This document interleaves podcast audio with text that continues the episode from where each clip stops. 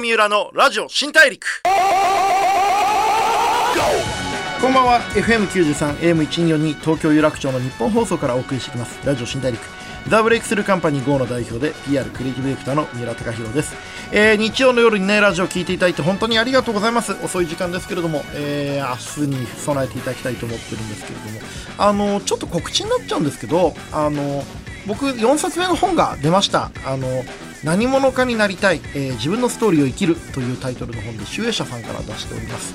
あのこれはですね靴沢さんとか、えー最近だと映画になった小説を書かれている勝瀬正彦さんとか、えー、アイドルインフルエンサーのユーコスさんとかとこういろんなねこう今の若いこうこの世の中の、えー、カルチャーを代表する方々と僕がちょっと対談してちょっとね彼らの人生相談に乗っていくみたいな あの本なんですけれどもこう今どうやったらこうもっとこう自分らしく生きられるのかなみたいに思ってる方にとってはすごくあの学びになるこう参考になる本なんじゃないかなと思っております、えー、ぜひあの手に取ってもらえば嬉しいなと思っております。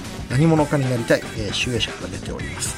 さていろいろなジャンルで活躍している方にお会いしライフスタイルでの学びや心得その方の見据える将来のビジョンなんかをお聞きしてリスナーのあなたと一緒にたくさんの発見を重ねていく番組ラジオ新大陸です。今回はですね歌舞伎俳優の中村鶴松さんをお迎えしてまいります。どうぞよろしくお願いします。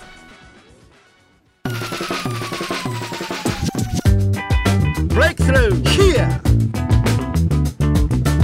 郷三浦のラジオ新大陸。ブレイクスルーザ・ブレイクスルーカンパニー GO の三浦貴弘がお送りします。ラジオ新大陸。今回お話を伺うのは歌舞伎俳優の中村鶴松さんです。よろしくお願いします。よろしくお願いします。お願いします。なんか、歌舞伎感ないっすね。本当ですか？はい。なんかその、すごくこう、なんていうか、まあ今っぽいって言ったら普通にこう、今おいくつでしたっけ？今26になったばっかり。26。はい。自分が今37なんで、ちょうど一回りくらい。そうなんです。イノシシ年、イノシシです。はい。そうなんです。僕も。あ、一緒ですか？はい。えー、嬉しい、なんか謎に。えー、中村鶴松さんは平成7年生まれ、中村勘三郎さんの部屋子として、中村屋一門としての舞台をお務めになっております。あの、ごめんなさい、僕不勉強なんですけど、はい、部屋子っていうことがちょっと分かってないんですけど。これもう毎回聞かれるんですけれども。すいません、なんか、はい。本当に定義がないんですよね。定義がない。はい、はい、わかりやすく言ったら、弟子以上、養子未満と言いますか。弟子以上養子未満。っていうのもわかんないんですけれどもね。これもこういう言葉は昔からあったんですか？部屋子という制度はあります。へでも、僕はその、勘三郎さんという方の部屋子なんですけれども、お前は息子だというふうに言っていただいてたので、うん、本当にパパだと思っていますし、だから勘九郎と七之助の兄もお兄ちゃんだと思っているのでね。だから、部屋子って言っても別に名前だけみたいなもんですね。なるほどなるほど。はい、あの僕なんかもうちの会社であのインターンっていうのがあって、まあ若い子に働いてもらうんですけど、うん、あの何人か働いてくれてるんですけど、はい、僕の下につく子だけはあのインターンじゃなくて付き人っていう言い方をしていて、あの技術とか考え方とかを学んでも、しょうがないっちゃしょうがないと思ってて、ある種なんか生き方とか、はいはいはい、なんかその、その人のこう人生に対する構えとかを学ばないと結局本当のなんかこう修行にはならないんじゃないかなと思ってて、ね、確かにそ,、そういう面で言うとやっぱり役者っていうものも技術、もちろん技術もありますけれども、それよりも日々の生活だとか、その人となりっていうものが芝居に出ると言われるので,、確かにそれはすごい分かる気がします、ね、いやそうなんですよ。なんかこう教えるもんでもねえなっていう。でちょっとお伺いしたいんですけどこう幼い頃から歌舞伎がすごい好きだったって感じなんですか、はい、そうなんです。あの、うんうん、5歳で歌舞伎の舞台に初めて立ったんですけれども すごい、はい、それも歌舞伎以外にもいろんな舞台ミュージカルだとか、まあ、テレビに出させていただいたりはしてたんですけれども、なぜか歌舞伎だけがドハマりしてもう家でもずっとセリフの練習をしていたりしてたみたいなんですよね。なんでだろうそのちっちゃい時こう大人になってから、僕なんかもこうたまに拝見すると、歌舞伎って面白いなって思うことが結構あって、それって何かっていうと全員命がけじゃないですか、うん、なんかちょっと間違ったら死ぬみたいな、はいはいそうですね、こう恋愛にしても仕事にしても、うん、ちょっとこう間違ったら腹切って死ねなきゃいけないみたいな、全員が覚悟した人が出てるっていうのがすごい歌舞伎って物語の面白いところだなと思ったんですけど、はいはい、大人になるとこういうの分かるんですけど、うん、こう子供の時ってどこに惹かれたんですかね？それは分かん。ないんですけれども、でも実際本当に歌舞伎は異世界な空間でね、うん、真っ白に塗ったり妖怪が出てきたり、うん。うん。男が女をやったりして、そのなんかこう不思議な感じがなんかね、仮面ライダー好きになるのと同じような感じだったんじゃないのかなと思,、いますね。ね。うん。どうやってこうヘアゴになるんですか？えっと、はい。だから、まあ、勘三郎さんのもとでいろいろ子役として、はい。えー本名で、本名清水大樹と言うんですけれども、そこで修行を積んでいくうちに、うん。お前は歌舞伎の世界に必要な人間だというふうにおっしゃってくれておいくつくらいの時ですか？それが小学校3年生ですね。そんなに若い時にこう見抜かれるもんなんですね才能というか。それがあの野田秀樹さんという演出家の,、名なね演出はい家のはい。えー舞台だったんですけれども、おその時に言われました。それ野田秀樹さんってことは歌舞伎ではないですよね。えっと、コラボしてるみたいなものです。へー。一応歌舞伎座でやってるものそうなんので。ですか。野田マップのね、まあ、もう有名な本当はい。に日本の演劇界のまあ本当に巨匠ですけども。そうです、そうです。その方の演出で、そのオーディションも不思議だったんですけれども、はい。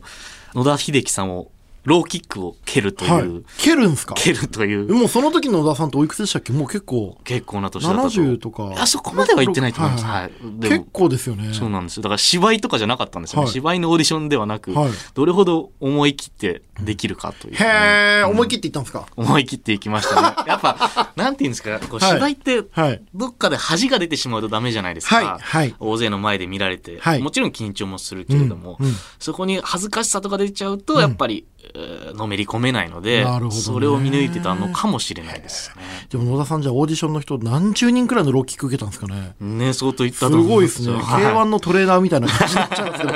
へえ、面白い。でもそれって、結局その表面的な演技をやるとかやらないよりは、人間としてやりきれるかとか、振り切れるかみたいはないところを判断されたんでしょうね。そうなんですよね。すげえいい、そのめちゃくちゃいい、こう、面接というかオーディションですね。うん芝居ってさっきも言ったように本当にゴールというか目標がないので、それがやっていて難しいですよね。まだ歌舞伎はね先人たちが築いてきたものがあって、はい。えーなんとなくのこういうものが正解っていうものありますけれどもね、はい。えー演劇というものは本当に難しいなって常に感じますね。大人になればなるほどいろいろなことを考えてしまうので。そうですよね。わかんない、こう、分かってることが増えれば増えるほど逆に分かんないことが多いんだなって気づいてくるっていうことはありますよね。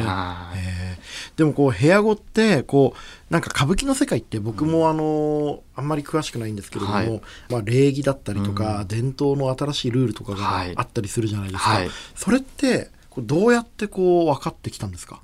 まあ、礼儀作法はでもやっぱりそれは社会人も一緒だと思うので常に歌舞伎の世界にいればやっぱり周りを見ていてん。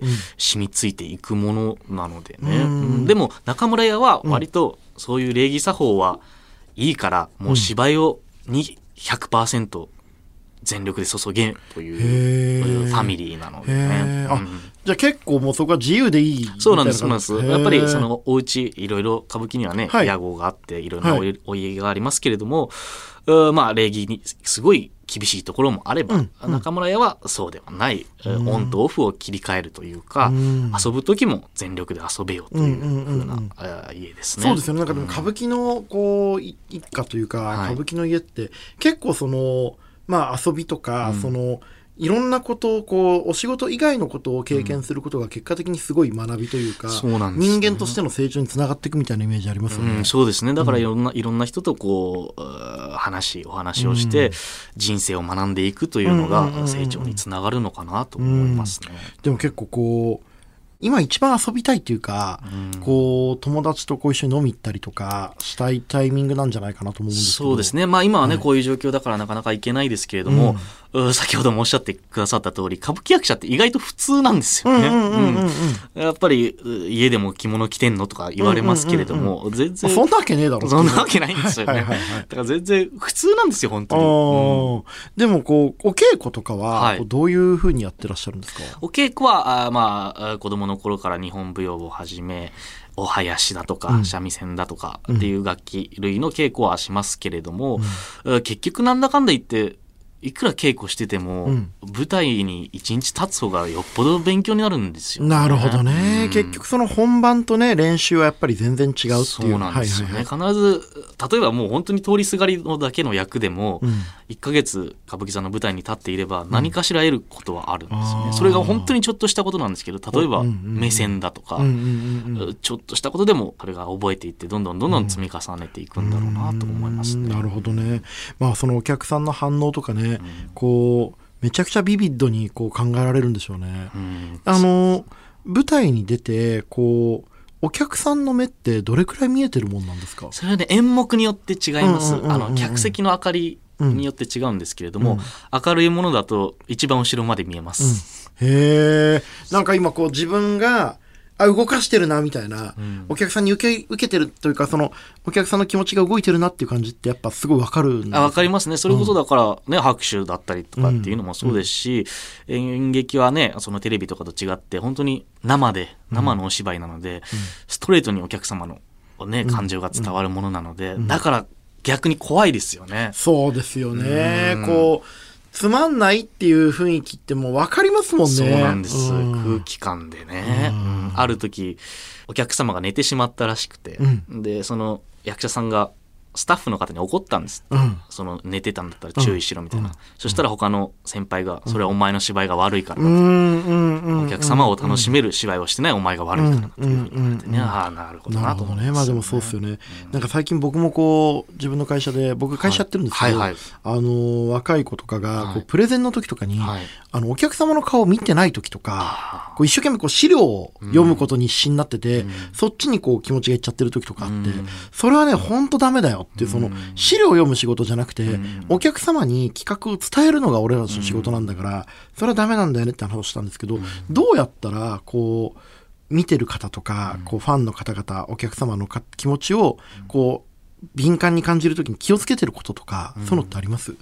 そうですね。でも本当に、先ほども言った通り、すべてストレートに伝わってくるので、で、でも、例えばお客様が笑ってくれたり、たくさん拍手をしてくれたからといって、それ以上にいやらしいことをしようとすると、うん。もっと楽しませてやろうとか、あんまりそういう下品な気持ちがありすぎると、ダメというの欲が出るとね、大体失敗するっるてあれ面白いですよね。そうなんですよね。あそこが難しいですよね。もっとやりたくなっちゃうんですよね、どうしてもすごいあの、まだね、あの、ぶでもそうか、若いのになんて言おうとしちゃいましたけど、よく考えたらもう5歳からね、舞台に立たれてるんだったら、もうキャリア21年とか2年ですもんね。はい。へえ。なんか、他にこういう仕事してみたいとかって思いませんでした？いや、今になってうん他の普通の会社に入ってたらどうなんだろうなって思います。それこそ僕らは、まあ、うまい下手が、まあ、あるのはあるんですすけれどもねうん、その会社に勤められてる方って、うん。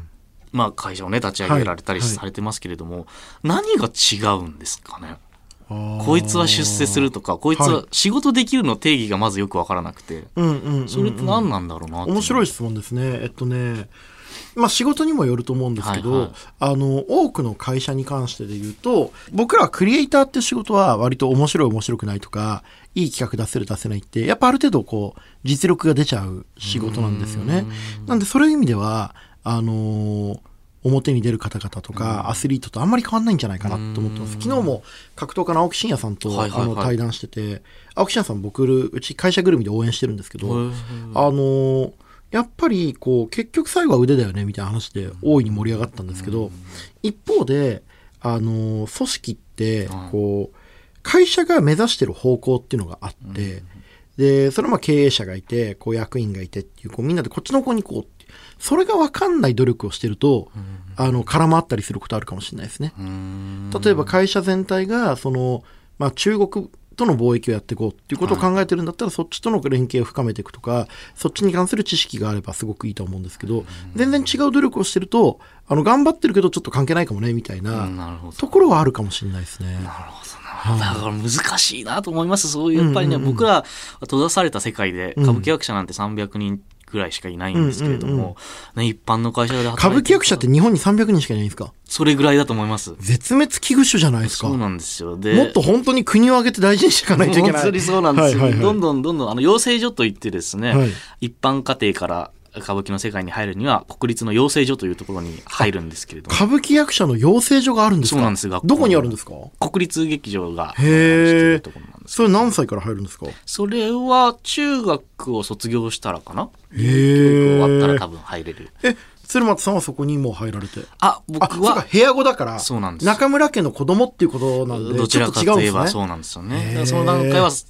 飛ばしているというか。で、その、養成所の人たちも年々ちょっと減ってきちゃってるんですよね、やっぱり。だから、もっともっと歌舞伎が頑張んないといけないですし、本当に絶滅危惧種なんでね。うん鶴松さんから見てこうやっぱりその歌舞伎になる役者になる方が減ってるあるいは若い方で歌舞伎を見る方が減ってる部分ももしかしたらあるのかもしれないと思うんですけど、こう20代の鶴松さんから見た時に、歌舞伎の魅力って改めて言うと何ですか、そうですね、あの歌舞伎といっても、うん。本当にいろんなジャンルがあるんです、うん。時代物といって、はい。えーその昔の歴史を取り入れたもの、はい。うんだからそれこそ熊取りをしてとか、はい。豪華な衣装を着て、歌舞伎っぽい七五調のセリフで喋るというもの、それはもう視覚的にも面白いですし、うん。あやっぱりパワーがあるものなので、歌舞伎ってすげえなって思っていただけると思いますし、あとは世話物といってですね、その人情話というか、えー江戸の町の風情を描いたもの、それはストーリーがただ単に本当に面白いので、うんうんうん。言葉も分かりやすいですし、単純に楽しめると思いますし、舞踊は舞踊で、えー日本舞踊歌舞伎のね、えー日本舞踊の良さを分かっていただけると思うので、それこそいろんな見方ができるんですよね、えー歌舞伎って難しいと思われがちですけれども例えば AKB とか、乃木坂とかの推しメを見つけるみたいに、この人かっこいいこの人綺麗だから見てみようというような入り口の入り方っていうのは何でもあると思うので、うん。でも、えー歌舞伎は昭和の時代っていうのはやっぱり少しお客さんが入っていなかったんですね今よりも。あ昭和の時ってマイナーだったんですか？そうなんですよ。満席になるということがあまりなかったんですけれども、今でこそ、ワンピース歌舞伎だとか、うんうんうん。ナルト歌舞伎。ナウシカ歌舞伎もねありましたね歌舞伎とかね、うんそういう現代の演劇とのコラボというものが、あー流行ってきているので、それによって若いお客様はちょっとずつ増えてはいるのかなとも思いますね。なるほど。なるほど、コンテンツとのね組み合わせが、はいでも僕一個この間ねあの、まあ、ラジオにも来ていただいた、はい。あの松屋さんの勧進帳をねちょっと見てきたんですけど、あの久しぶりに歌舞伎行ってきて僕ちょっと思ったことがあって音声ガイドをもっと良くした方がいいと思いました、おー。あの美術館とか行くと、はい。音声ガイドって例えばその、えーゴッホ展とかあったとしたら、例えばそのタレントさんとか俳優さんとかがすっごいこう丁寧にで、こう説明のねテキストも多分あれプロのナレーション書く方とか、はいテレビ局テレビ作ってる方とかがすごい頭使ってすごい丁寧に作ってる感じがあるんですよ。もしかしたら音声があとね別料金なのも良くないと思うんですよね。ああの歌舞伎って当然ですけどその物語がめちゃめちゃ分かりやすい物語なんですけど、うん言葉がそのね昔の言葉だったりするんで、あれがねパンフレットとかにも書いてあるんですけど音声ガイドでもっと分かりやすく、もっと面白く説明してくれてなおかつそれをこうデフォルトで、あの見るときにつけるとかするとだいぶ変わるんじゃないかなって僕思いましたね。なるほど。それこそもう、提携していただいていろいろ助言をくださればあそうそうそうあのね。ね、ちあの、結局、半沢直樹とか、もうめちゃめちゃ売れたし、うん。要は日本のドラマとか映画って結局人情劇が一番みんな好きじゃないですか。う。ん。その、やり返すぞとか、うん。恩返しするぞみたいな、うん。歌舞伎って全部それじゃないですか。そうですね。ん。まあ、全部っていうかその人情ものというか、うん。で、もっと言うと、歌舞伎の一番面白いところって僕、さっきも言ったんですけど、全員必死だってことだと思うんですよ。うん。なんか勧進帳とかも、あのーまあ、弁慶がね、その、牛若丸上司を守るために、こう、関所の人とこう、問答するみたいなところだと思うんですけど、あれも、要は間違えたら死ぬぞっていう、んどっちもそうじゃないですか。すね通したら死ぬぞ。うんいや、通れなかったら死ぬぞっていう。でも最後、その、まあ、ネタバレしちゃいますけど、あの、通さない側が気持ちを組んで自分の命をかけて通すっていう話じゃないですか。めちゃめちゃ好きな話なんですよ、人間、日本人が。なるほど。うんでもそのことをもっとこう感動するし、もっとわかりやすいストーリーなんだよってことが、なんかもっとこう敷居下げて伝えられたら、めちゃくちゃいいと思うんですよね。なるほど。そう、僕はね、歌舞伎はめちゃくちゃ可能性があると思ってるんですよ。うんそう。そうなんですよね。やっぱり、うんこう、400年続いてきている伝統なので、うんうんえーまあ、閉ざされた世界でいろいろ、こう、柔軟な考えがあまりできないところもあるんですよね。それを受け入れて、えーしまうべきなのか、しまわない方がそれこそ守っているということなのかうんうんうんうん、そのせめぎ合いっていうのは難しいところなんですようんうんうんね。それこそねね、だからプロジェクションマッピングとか使ってコラボするとかいうのもあるんですけれども、あんまりそういうのをやりすぎても、その守れない伝統を守っていないということになりますし、だからこう守るものと新しく生み出していくものの、うん。そのせめぎ合いっていうのは難しいですね。変わっていくものとこう変えちゃいけないもののこうそこのこう線引きをねしっかりしないといけないですよね。うんね。逆にこう鶴松さんがこれは変えたいと思うものってあります？こういうふうにしたらもっと面白くなるんじゃないかなとか。そうですね。あの、歌舞伎座だと、うんあの、アンダー割りみたいのがないんですよ。アンダー割りとか。うんうんうん。だから、ね、それこそ若い世代を獲得していかなければいけないので、うんえー学生割引とかね。ああ、なるほどね。うんはいはいはいはい。国立とかだとあるんですけれども、うんうんうんうん歌舞伎座にはないんですよね。そこはもうちょっとね、やっていったらいいと思う、そうですね。ちょっとこう敷居を下げてうん体験しやすくするとか。そうなんですよね。うんそうなんですよね。でしかも今ちょうどまあこういうコロナの時期で、うんなかなか、えー客席も半分なんですねいまだに、うんうんなので、そうでしたね。ううんん。だからこそこうもっと僕ら世代の若手で、うんえー下手くそかもしれないけれども、がむしゃらにやる、うんうんうんうん。うんパワーを持ってやるお芝居というものをもっと、えー歌舞伎座とかでもね、興行してくれたら嬉しいなと思いますけど。うんうん。うんそうですね。若い人中心のねこう逆にこう鶴松さんみたいな、こう若いというか自分たちと同世代の人が頑張ってるんだよってことが伝わるとねそうなんですよね。こう私も見たい俺も見たいって人が増えてる可能性もありますよね。うん、そうなんです。そうなんです、で僕なんかね先ほどもおっしゃっていた通り普通の人間なので、うんうんうん。こんな普通の人間がね舞台に出て2,000人の前で芝居をやっていると思ってね、それで好きになってくだされば嬉しいですしね。うんそうですよね。いやでも本当にこういうこう若い方が新しいこう感覚を持って伝統芸能を進化させていくっていうことは、今までも多分そうだったと思うんですよね。その昭和の時にあんまりお客さんが入ってなかったっていうのも、いろんな工夫とかこう新しいこうチャレンジがあったから今こうやって大きく盛り上がってると思うので。ね。こう今うまくいってるからといってこう変えちゃいけないってわけじゃないですもんね。まあまあそうですね。やっぱり歌舞伎はね、それこそ400年前は新作だったわけなので、やっぱりどんどんどんどん新しいことを生み出していかなければいけないなと思いますね。なるほど、ありがとうございます。津村さん、ちょっとまだお伺いしたいことたくさんあるんで、はい次回も引き続きお願いします。よろくお願いします。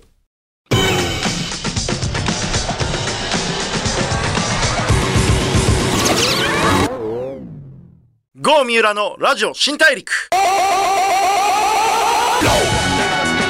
FM93、AM1242 東京有楽町の日本放送からお送りしてきました。ラジオ新大陸。歌舞伎俳優の中村鶴松さんをお迎えしてお話を伺ってきました。えー、どうだったかな？僕はね鶴松さんすごい爽やかな方で。こうでも多分本当にねこう今日あのこれからの話未来の話を聞いてきたんですけど多分ご本人もねすごい苦労されたこととかいろいろこう部屋ごとしてこう頑張っていく中でいろんなお考えになったことがあってああいうこう佇まいになってるんだなと思って。僕ねやっぱりねなんか苦労するとかこう自分なりにこう苦労の何がいいってなんで自分がこういう目に遭うんだろうとかどうしてこううまくいかないんだろうってめちゃくちゃ考えるじゃないですか。あの思考とセットになってる苦労っていうのは僕やっぱりねこう修行時にはいいものだなって思ったりもするんですけどなんかそういうこうなんかまあ若いって言ったら失礼なんですけども若いのにすごくこう深みがあるというか考えてきてる人なんだなっていうことがすごくこう佇まいとかお話し方から伝わってきました。そんな中村鶴松さんも出演されます。渋谷古墳歌舞伎第17弾。夏祭りなにわ鏡がですね5月6日から5月30日まで渋谷にある文化村シアター古墳で上演されます。あの本当歌舞伎って、まあ、見たことある人には当たり前のことなんですけれども本当にねあの伝統芸能っていうからちょっとこう敷居高いかもしれないですけどエンタメですよ本当に。あのものすごく人間が好きな物語を派手な衣装派手な演出でやるっていうねあのめちゃくちゃ面白いんであのぜひねあの僕も行ってみようと思ってるんですけれどもぜひ皆さんもね文化村シアター古墳、えー足を運んでいただければと思います。それでは次回も一緒にたくさんの発見をしていきましょう。ラジオ新大陸。お相手はザ・ブレイクスルーカンパニー GO の三浦貴大でした。